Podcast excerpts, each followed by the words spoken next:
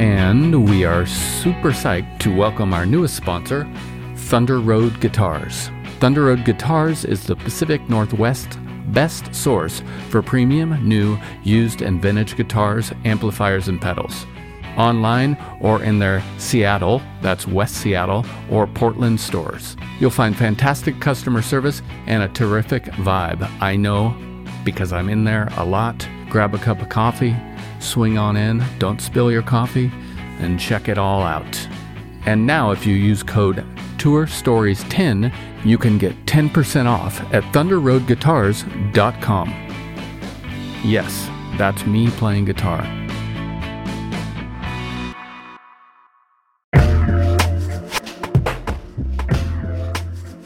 Hello. Big news from our friends over at DistroKid. They now have an app. This app works on iOS and Android, of course, and it's available in the Apple Store and Google Play stores and all the stores where you buy apps. Go check it out. It's got a lot of cool features. You can upload new releases. You can get notified when you've earned royalties. Awesome. You can withdraw from the app via push notifications. A little dangerous for me, but rad. Anyways, go check it out. It's all at distrokid.com/app. And don't forget, you can still get 30% off your DistroKid account by going to distrokid.com/VIP/tourstories. Have a great one. And we continue to celebrate our friends and partners over at iZotope, and we got some big news for you. The gold standard of audio repair, RX11, is coming in May. In the meantime, you can buy RX10 now on sale and get RX11 absolutely free when it's released. Tour Story listeners get 10% off by using code FRET10. That's FRET10, all at iZotope.com. That's iZotope.com. Hello? Joe Plummer. Hey, Brendan. How you doing? Well, it's the 4th of July, man. Oh, yeah. Hey, man, sorry to bother you so much. Did you forget that part?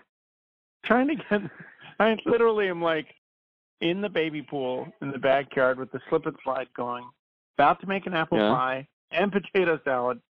Your timing could not be worse. Sorry, dude. I just... I do hear singing in the background.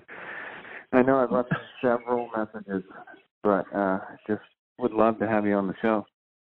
Yeah, I get it. Do you think that you could?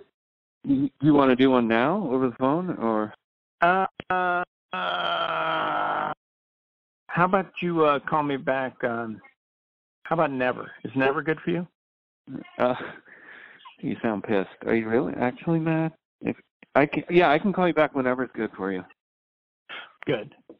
We'll do it then. Okay. Bye-bye. Yeah. Hello? Hey!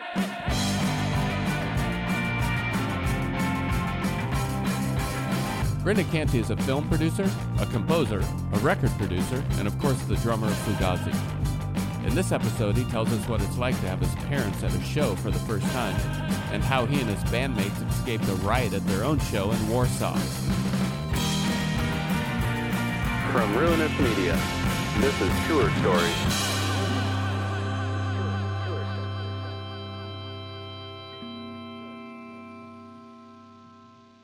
The only time my father came to see me play in Fugazi or any other band was 1991, Seattle at Lake City Theater. It was kind of the height of the nuttiness of everything kind of blowing up. And we're staying at my parents' house. My parents had retired to Seattle, and my dad was the architecture critic for the PI out there.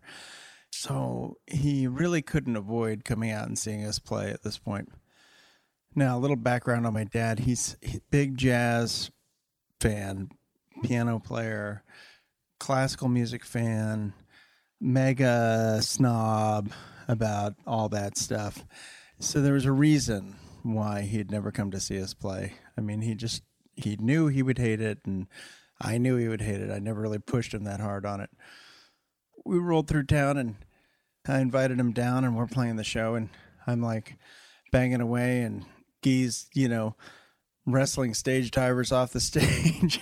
And the whole thing is kind of going kind of nuts. And I look out the corner of my eye, and through the stage door, I see my father coming in on his crutches. He had polio when he was a kid, and he walked with these like arm brace crutches. Anyways, he's kind of like lumbering over like a silver-backed ape kind of coming to attack me. And he gets closer and closer, and he comes up, and he walks right out in the middle of the stage, and he's standing right next to me, facing the crowd, and scanning the crowd while I'm whipping through a number for a full song, and then like another half of the song. And then halfway through this song, he nudges me with his big arm while I'm playing against the shoulder and says, "Your mother and I are heading home." I said, "Okay, bye." And he just turned around and went out the stage door.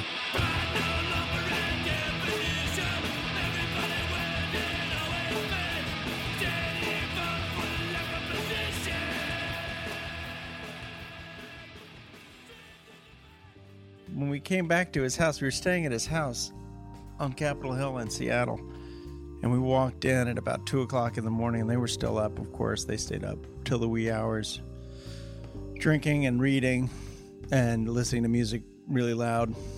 But we walked in, and they were clapping. "Oh yeah, that was fantastic, fantastic show, guys.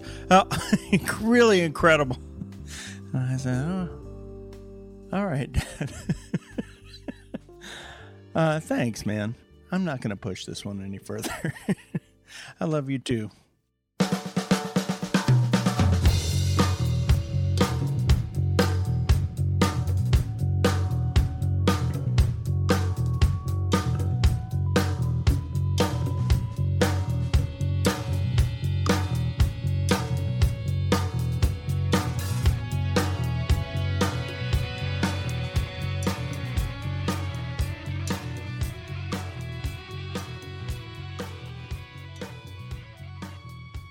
The other one I wanted to tell you was when we were on the road in Poland. I don't know exactly what year it is, but you could look it up. When we were playing in Warsaw, and there was this lovely group of people who put on this event in the theater in the university. And we went and did the sound check in the university, and then went up to this like single level dorm house to eat dinner, where they'd set up a big table, and we were eating with the promoters and all the people who had been working on the gig. And life was beautiful until we got a phone call, and they were, it's like, "What is it?" And I said, "Oh, there's nothing. And there's like, then the phone rang again. It's like a little more heated, like Polish, desperation, like. Like, "What's going on?" He said, "Well, a bunch of skinheads and soccer hooligans wanted to come to your show, and we told them they couldn't come in. Then they started rioting down there, and now they're on their way here." And we're like, "They're on their way here?" It looks like half a mile from there through the campus. And they said, "Yeah, they're coming up here to confront us all." And we're like, "Oh, shit." So we walk out into the street, of course, and man, there was a ton of them. I want to say a couple hundred, but that might be a little stretching it. But it was plenty of people. And they were weirdly mixed between skinheads and guys who looked like Malcolm Young. Kind of like proper soccer hooligan long hairs mixed in, which are actually, when you're confronted with it, a little more terrifying. And they're all screaming and throwing punches immediately. Like, immediately, just get right up. We thought we're all going to hash this out. They were just thinking they were going to throw some punches. So they just started wailing on everybody, at which point, because we didn't know who anybody was and there was no reasoning with anybody. We just ran back inside the house, and as they chased us into the house, or at least onto the porch, and Alex stayed outside, Ian's brother stayed outside, because he's the scrappiest among us. One might refer to him as like a guy who's actually likes to fight.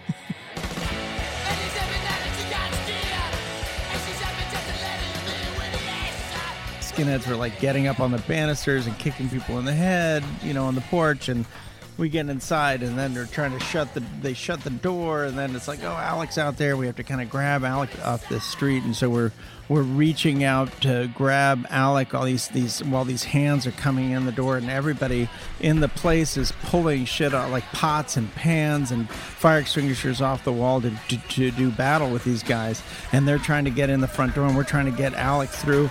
And we're beating them back with the pots and pans and shit. And then we finally get Alec inside. And that's when people were disappearing. And this window started getting smashed. And all the doors to all the dormitories started closing.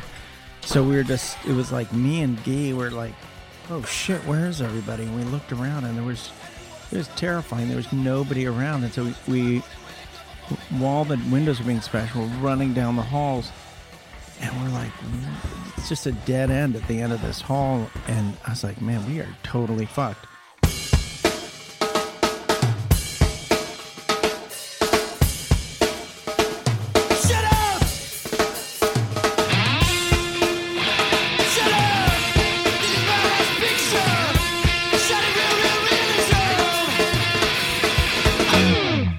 Point, Ian stuck his head out the door at the very last door on the right and said, Brendan, Gee, get in here. So we ran in that door.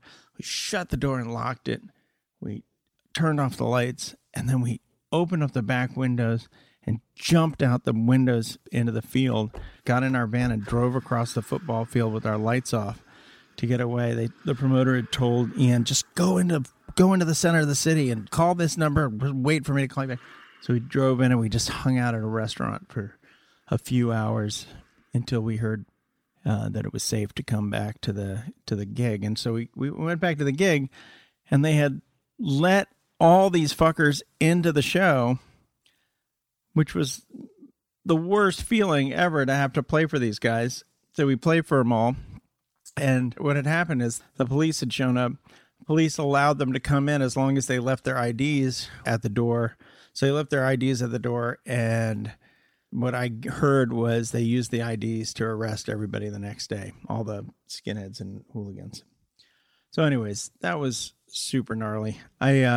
Great memory seared into my brain, mostly of like a fun house of running down a long hall while the doors shut and keep you out, and the windows are all being smashed behind them. Good times. Thanks to Brendan for the story. Join us for our next episode with Nick Thorburn, one of the lead singers of Mr. Heavenly. And don't forget to check out our weekly check-ins at ruinousmedia.com/touchdown.